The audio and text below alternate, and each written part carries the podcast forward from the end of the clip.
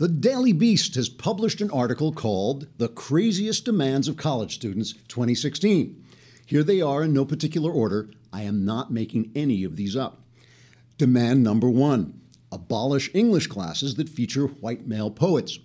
Yale students were appalled to find out that pre 20th century English poetry was mostly written by pre 20th century English poets.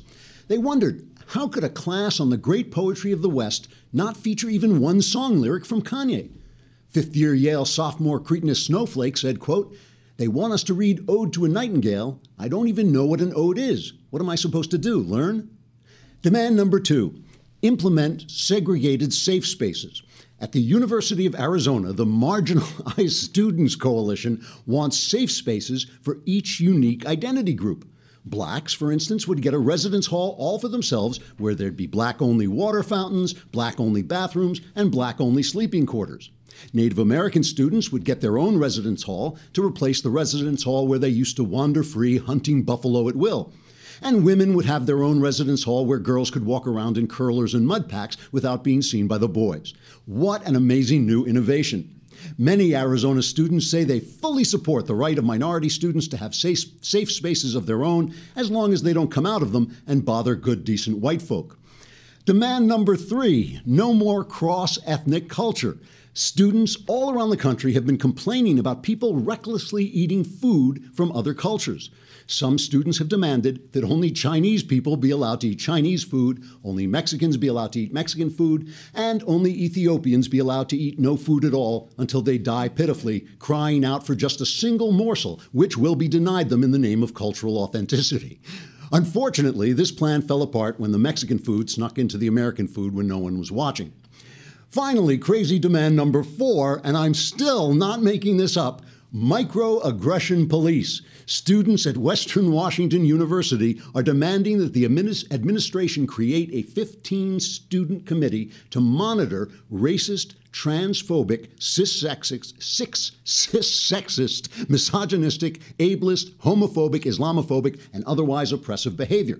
For instance, the students want non Muslim students to stop running away from Muslim students screaming, Oh my God, he's wearing a suicide vest. They feel that instead he should scream, Thank Allah, he's wearing a paradise transportation unit. Students should also stop referring to African American students as black and instead refer to them as deliciously chocolatey people I just don't happen to want to sit next to at lunch. Feminists demanded that male students learn that when a woman says no, she means no, and when she says yes, she means no. Unless she's really drunk, then she only means no the next morning when she remembers what she did and feels bad about herself. Violations of these codes would be punishable by death or another year of college, whichever seems worse. Trigger warning, I'm Andrew Klavan, and this is the Andrew Klavan Show. Uh, well, we have. So- creeping into the American. We have now solved the problem of why young people support Bernie Sanders. It's because they're cretins, like the stupidest, the stupidest people in America. Unbelievable, unbelievable. All right, I'm very excited about this show. We have one of my favorite people is coming on, the Noltenator, John Nolte, formerly of Big Hollywood and all the Breitbart sites, really the mainstay of the Breitbart sites, and now he is uh, writing for us. He's writing some pieces for the Daily Wire, which is great, and he is really he is somebody that Breitbart love, that I love, and he supports Donald Trump. So we're going to have him come on, and we're just going to beat the living crap. No, we're, we're going. We're not going to do what they do at Fox, where everybody just yells at each other. You can hear me talk anytime. We're going to let him come on and explain himself and tell us why somebody that we respect so much is actually following Trump with, as far as I can tell, with enthusiasm Normally, this is the point when I would ask you to uh, subscribe so you can watch the show as well as listen to it. But if you've ever seen Nolte, uh, maybe you should wait a day. Uh, so, no, I'm joking. Yesterday, yesterday we even had, we had Lindsay on, so now we have like beautiful girls on the show, and you're missing it all. You're missing everything, and you can be in the mailbag, which is really important. We actually will stuff you into the mailbag, and then on the show you pop out and you can ask your question. Are we going to do video? Uh, I heard I heard Shapiro talking about video yeah, questions. Okay, you can submit. Can you do that on the site? Yeah. Excellent. You can submit video questions, and you will actually be on, and then other people who subscribe can see you, which we'll we'll find out if that's good or not. All right. Before we have uh, bring Nolte on, we'll bring him on as quickly as possible because I really want to hear about this. let us talk about the aftermath of the week because now it's basically done. There are people saying, uh, Hugh Hewitt was saying, oh, they should be a delegate revolt and we should dump Trump at the convention. And, and uh, over at National Review, they're saying Mitt Romney should still win. I, I think like it's, it's still run. It's over. I mean, this is over. And there is there is still the opening of uh, the opening with Bernie, which will be interesting. We'll talk about that in a minute. But first, you have to see these, these are the two most amazing pieces of video I will show this week, no question about it. This is what you have to now get used to. Okay, this is what you have to now get used to if you watch news on television. Here is David Muir. He is the anchor man. This is the anchor man of ABC World News Tonight. This is their main anchor man announcing Hillary Clinton's clinching the nomination, which actually wasn't even all that certain that she had, but he's announcing she's clinched the nomination just before her speech. Watch this. This is amazing. Number one. History made. Eight years ago, she lost the nomination to Barack Obama. Eight years later, it's her turn. Hillary Clinton, the first woman to land the nomination for a major party for president. And overnight, we were the only team allowed behind the stage before Secretary Clinton gave her historic speech. Right there, that was the first time she saw the crowd waiting. After our interview, she delivered that speech. Wow, wow, they got to go backstage with Hillary. Wow. It's like it's like ET with Justin Bieber. And that that's the moment when she actually saw the cheering crowds. And wait, that's not even it gets worse. Play the second cut. I just want to show you this. This is the crowd that is waiting for you. Oh my gosh, look at that. So this is 8 years ago to the day that you conceded and tonight you will go out there that's right. For a very different reason. That's right. It's almost hard to take in. It really is.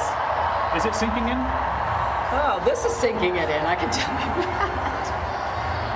It's um, it's an overwhelming feeling, David. Really. I heard you were editing the speech right up until about 30 seconds ago. That's right, exactly. Do you feel good about it? I do. She tells me she will embrace the history. Oh, she'll embrace the history. I'm so glad. I'm so excited. This is like Jeepers Creeper. The guy, he's like those girl. What are, what do they call the groupies? He's like the groupies at the rock concert. This is unbelievable. If I ran ABC News, if I ran ABC News and saw that on my airways, I would pick up the phone and I would say, Muir, it's been great. You're fired. you know? I mean, but of course they're not going to do that because they're Disney. They're like, you know, they're they're they're basically in the tank already for this dishonest, creepy little woman. You know, this is so awful, and it's like that is what we're going to be dealing with, and that's what Donald Trump is going to be dealing with too. And the question is, I mean, uh, my question as a student of human nature, I watch a guy like that, like David Muir, and I think, does he hear himself? Does he know what he's doing? Like, does he know that he sounds like a child, you know, like a, a, child doing an imitation of a newsman? Does he know that he sounds like a fanboy when he's supposed to be reporting on the presidency, on the most powerful person, maybe on earth, person running for that job? Does he know that he sounds like, you know, this? And the, and the, the other question is do the people know? Do people know that they're being had?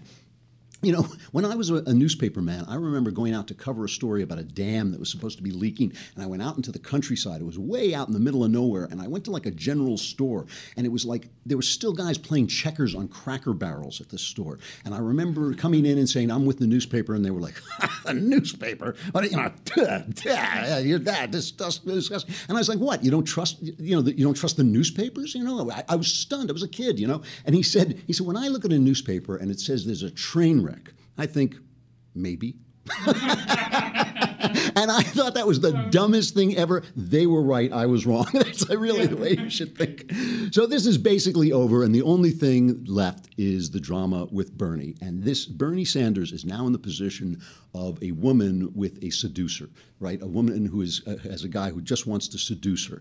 As long as she holds out you know, she can get stuff from this guy. But the minute she gives in, it's over. He there's nothing else that he wants from her. He doesn't want to be nice to her. He doesn't care about her. He doesn't care about her as a person. He just wants to get into bed with her.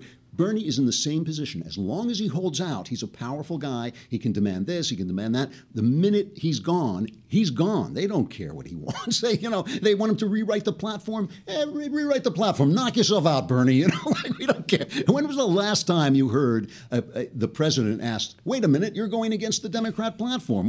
you know, like you're lucky, you're lucky they built a platform that you can stand on. The only thing he could possibly get out of this is if he convinced them to get Elizabeth Warren. He has moved the party so far to the left.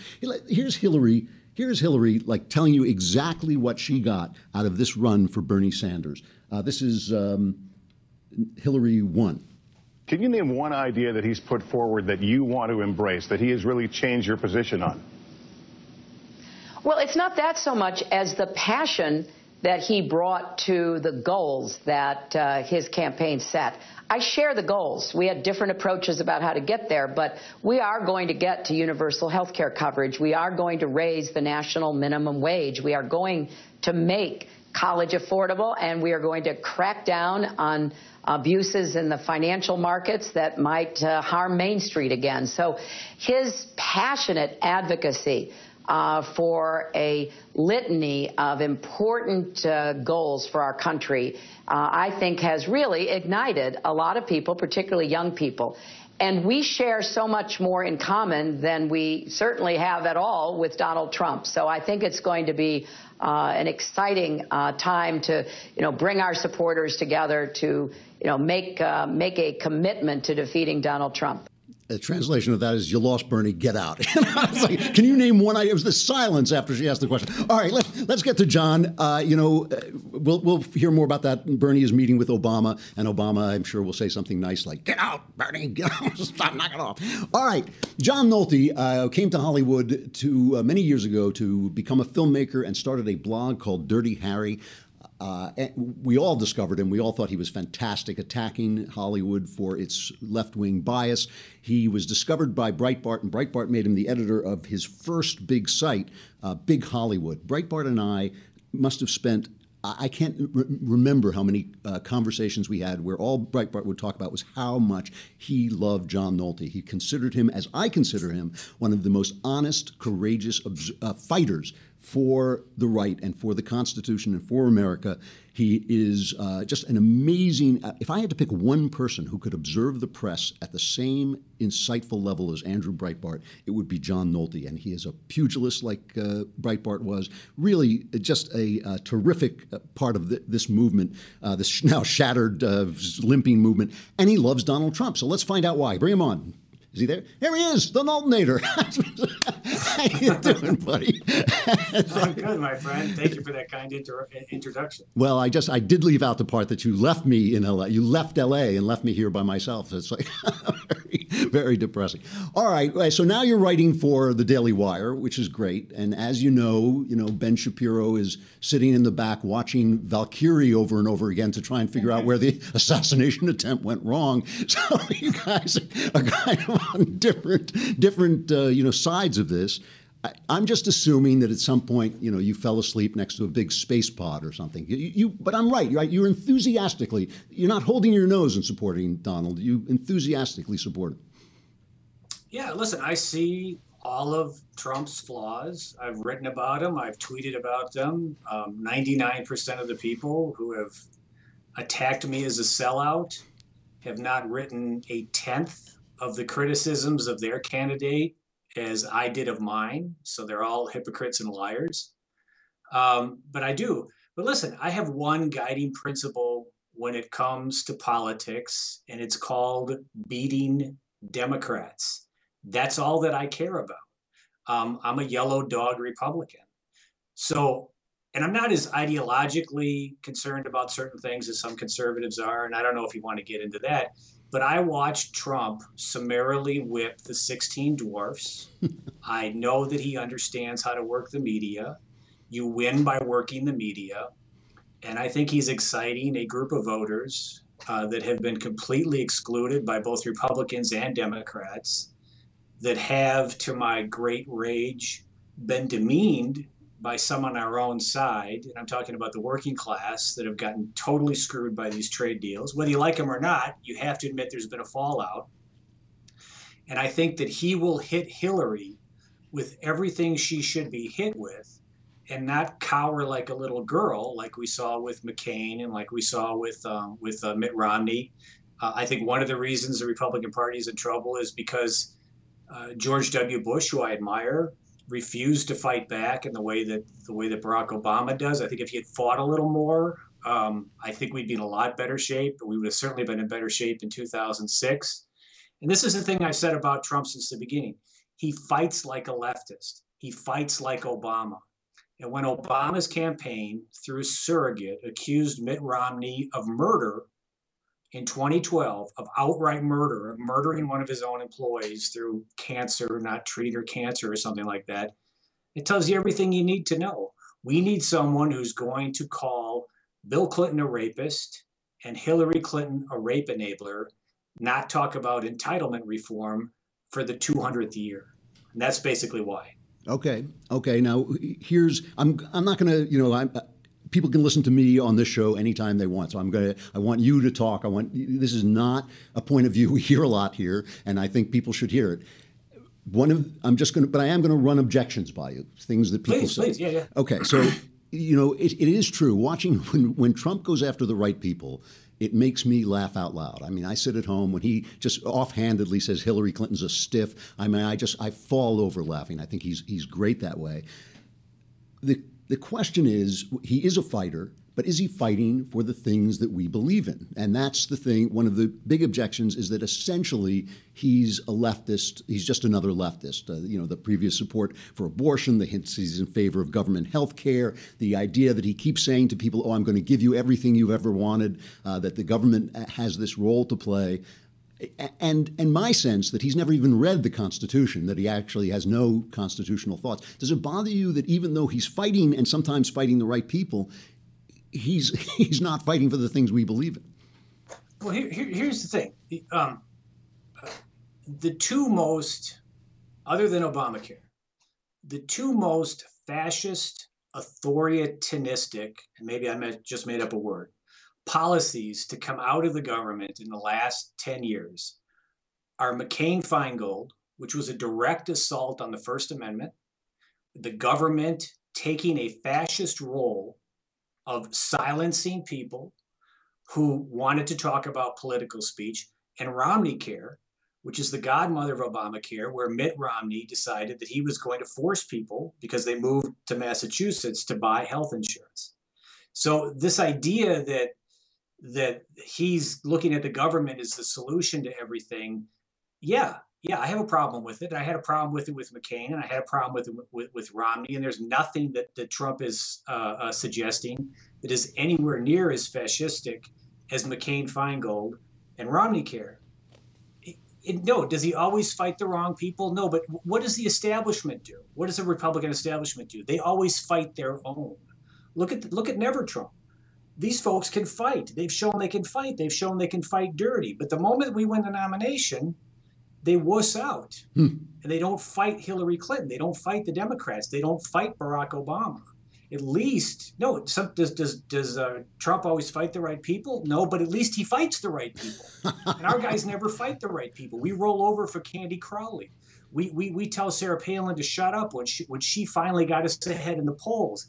But let's not talk about Bill Ayers. Let's not talk about uh, Barack Obama's shady racialist past. So he fights the right people. And is he fighting for the right things? Is he? No, I, I, listen, I wish he didn't see the government as a solution to a lot of things. But look at what look at the budget Paul Ryan just passed. Look at look at the things that Mitt Romney and, and, and John McCain think are the correct uh, their ideas of silencing speech and forcing you to buy to buy health care. Look at look at the the neocon perspective. And I used to be a neocon, but I can at least look at the consequences of the last 10, 15 years and change um, that the government can go into the Middle East. We can't. Neocons believe, neocons don't believe the government can fix anything here. On that, they're correct. But for some reason, they think we can fix everything overseas. right. I think we can fix these cultures that are thousands of years old. So the neocons got it right domestically, but they're wrong internationally. Trump's got it right internationally. He's got it wrong domestically. But I think he's better domestically than the neocons are internationally. So, so you so, sound you sound as if you sound as if you're so disgusted with where the Republicans have gone that if if Trump were simply a bomb with a, like in the old movies with a fuse coming out of his head, you'd light uh-huh. it. Basically, I mean that's you sound you the, want to blow him up. The Republican establishment needs to be. If Trump, you're right. That yes, yes. That the answer to your question is yes. Just Trump is the battering ram to destroy the Republican establishment. And is that good enough for me? No, but Trump's good enough for me. The Republican establishment has lost the popular vote in every presidential election except one since 1988. I do not need Bill Kristol telling me how to win elections when he is five out of six. And the only one they won was a reelection of a sitting president. Mm-hmm. So I don't want them telling me how to win elections. And then, and who are these geniuses? Who are the geniuses that put money behind Jeb Bush Amazing. The right track contract number has yeah. been upside down for 10 years. I mean, it's these people are not smart. They do not win presidential elections. Things need to change. So here's my, my major problem with Trump. And I, you know, because I'm I'm very easygoing. I'm not a uh, an ideologue. I, I, believe that politics is a matter of like inches. You win it. You take the ball a couple of yards down the field. That's a that's a good day. You know, I've never been a purist. I would have I would have voted for any of the other Republican candidates. Although I really did like Ted Cruz. He was he was like the guy I thought I like too. yeah I thought you know that was terrific. But but look, if if Jeb Bush had won, I, I had real problems with Jeb Bush. I had real, uh, incredible problems with Kasich. I'd have, you know, I'd have slept at night. Okay, my problem when I look at Trump is a problem essentially of character. Uh, the and and I keep going back to moments when he has expressed like a, a violent nature, when he has called on people to beat up uh, hecklers, when he has uh, said, "Oh, you know, the army will do what I tell it to do because I'll be the president." You know, this kind of strong man. Uh, there's something I keep calling him a proto-fascist, meaning that I don't think he's a philosophical fascist. I don't think he wants to, you know, dress up in funny army uniforms and you know Sieg Heil or anything like that. But I think there's something in him that resorts to violence violence and strongman tactics uh, by nature. And that really disturbs me in an office that used to be held by George Washington. Does that bother you at all? It, it, it bothers me, but after I will tell you that a that a huge turning point in my life was when the mainstream media, our garbage media, yeah. allowed allowed Barack Obama to get away with accusing Mitt Romney of murder. And all I care about is beating Democrats. That's all that I care about and we need an SOB. No, I don't like it when he does that. I don't think it's. I, I, I don't know what his. I don't know what his thinking is behind it. I wish he didn't do it. Uh, but but we've got to win, and we need someone who's willing to do anything, anything within the law. I'm not. I'm not for any doing anything illegal. Uh, and as far as I'm concerned, is th- this talk about him being a proto-fascist, this talk about him, uh, his authoritarianism. I'll say again, nothing he has proposed, realistically, goes anywhere near as fascist as McCain, Feingold, and Romney care. Nothing he has said, uh, the things that concern you about the violence, has touched Barack Obama's uh, hit back twice as hard. If they bring a knife, you bring a gun. Um, and just look at the, the, the violence that's fomented by the media. CNN bringing on the guy that bum rushed, uh, that, that, that, that, that bum rushed Trump. CNN ginning up all the violence that they do in, in, in these neighborhoods. So I'm not saying that excuses Trump, but I, you know, I'm just not going to get all worried about it until he does something that that uh, that breaks the law, or when he actually does call for, you know, you punch that guy. Right. Um, but for right now, this is the world the media has created. This is the world that Obama has created. I also want to talk just very quickly. Trump is conservative enough for me. Uh, Mitt Romney Jeb Bush, Marco Rubio, we, we, we like to say that they're conservative, and yet they're willing to flood this company with this country with illegal Democrats until a Republican can never be voted into office, national office again. So they can be conservative on all the right issues, but if they're going to flood the country with Democrats, it, it just doesn't matter. Hmm. Trump's going to lower taxes. He's going to he's going to protect the border. He's going to he's going to be very tough on ISIS. He's not going to get us into stupid wars. I was for stupid wars. I totally admit this, but I've grown out of it. And he's going to protect our Second Amendment civil rights. And he gets us. He gets that that that, that this war on Christmas drives us crazy. Mm-hmm. He, he fundamentally understands these things. And the last point I make, and I hope I'm not don't sound like a filibuster in here. No, no. Trump comes from a different culture than a lot of people do, and I'm not talking about you, Drew. But what Trump does is called breaking balls. That's his whole thing. Uh-huh. Trump grew up in Queens. Trump has grown up on construction sites. So he's I know he was born wealthy, but he's not he's not a dilettante. He's he knows these people. He understands these people. And when you break balls, and I was a bill collector for 17 years, I know exactly what Trump's doing when he does it. I know exactly what he says when he's saying it. He's just messing with people. He's getting in your head. He's breaking balls. And people in the media and and and in and in the Republican establishment who have no idea what it's like on a construction site, who have no idea how certain men, especially among the working class, how we talk to each other, how we talk to one another, how we mess with one another, including our wives. That type of talk, that type of joshing you know, while the media, these, these sort of crybaby metrosexuals in the media, they, they're fact checking ball busting. And it's just hilarious to watch, but the rest of us, we get it. That's this, great. He's That's our guy.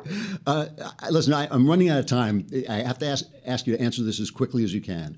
You want to sure. beat Democrats. Did any of your faith that Trump could, could win? Did any of it falter when he made this remark about the judge and all this stuff? And he came under. Uh, look, if you look at the polls, he's still tied in Pennsylvania. He's still tied in Florida. This is a total media racist would have been Trump saying that Mexicans are are genetically incapable of being impartial.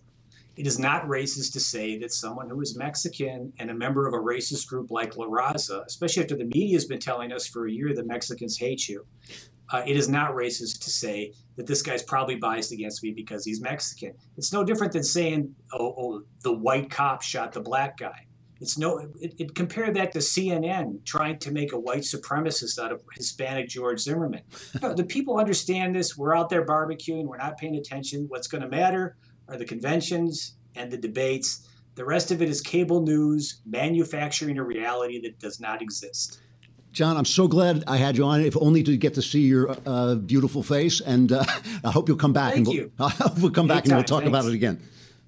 Anytime. All right. Thanks a lot, John. John Nolte, one of the greats, just loved the guy, and and really made his case. I thought uh, really well, and uh, we should probably have uh, you know uh, Shapiro and him on, and I'll sit between them and uh, just kind of holding them off each other. Really interesting. All right, stuff I like before we go into the Klavanless weekend, the great darkness of the Klavanless weekend. I got to play this for you. This is Morgan Freeman reading Justin Bieber's hit song, a dramatic reading of Justin Bieber's hit song, and then I'll tell you why I'm playing it. This is great. It's from Vanity Fair. My name is Morgan Freeman. I'm going to do a dramatic reading from a very popular songwriter. For all the times that you rain on my parade, and all the clubs you get in using my name, you think you broke my heart? Oh, girl, for goodness sake. You think I'm crying on my own. Well, I ain't. And I didn't want to write a song because I didn't want anyone thinking I still care. I don't. But you still hit my phone up, and baby, I'm moving on. And I think you should be something I don't want to hold back. Maybe you should know that. My mama didn't like you, and she likes everyone. and I never like to admit that I was wrong. And I've been so caught up in my job, didn't see what was going on.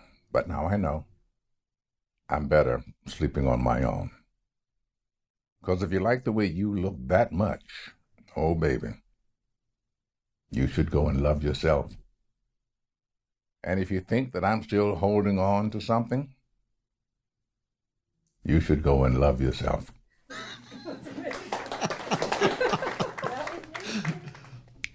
All right, a lot of I, I, play a lot of songs from the 30s, 40s, and 50s, and people are always saying, "Oh, it's so old" and all this stuff. I, I just wanted you to hear those lyrics read that way, so you can hear the lyrics that I'm about to play. I'm going to play the whole song. This is one of my favorite songs, one of my favorite set of lyrics, one of my favorite uh, melodies. It's by the great, great Hoagy Carmichael, one of the terrific musicians of American music, and the great Johnny Mercer. It took him a year, took Mercer a year to come up with the lyrics for this piece of uh, Hoagy Carmichael music. It is about supposed, said to about Mercer's affair with Judy Garland, his longing for to have Judy Garland back. listen to these lyrics. Just listen to the, the fact that they're they're not poetry; they're song lyrics, and it's something special. This is Linda Ronstadt, long forgotten, a kind of cheesy video, but very nice voice, very nice version of the song "Skylark." Skylark,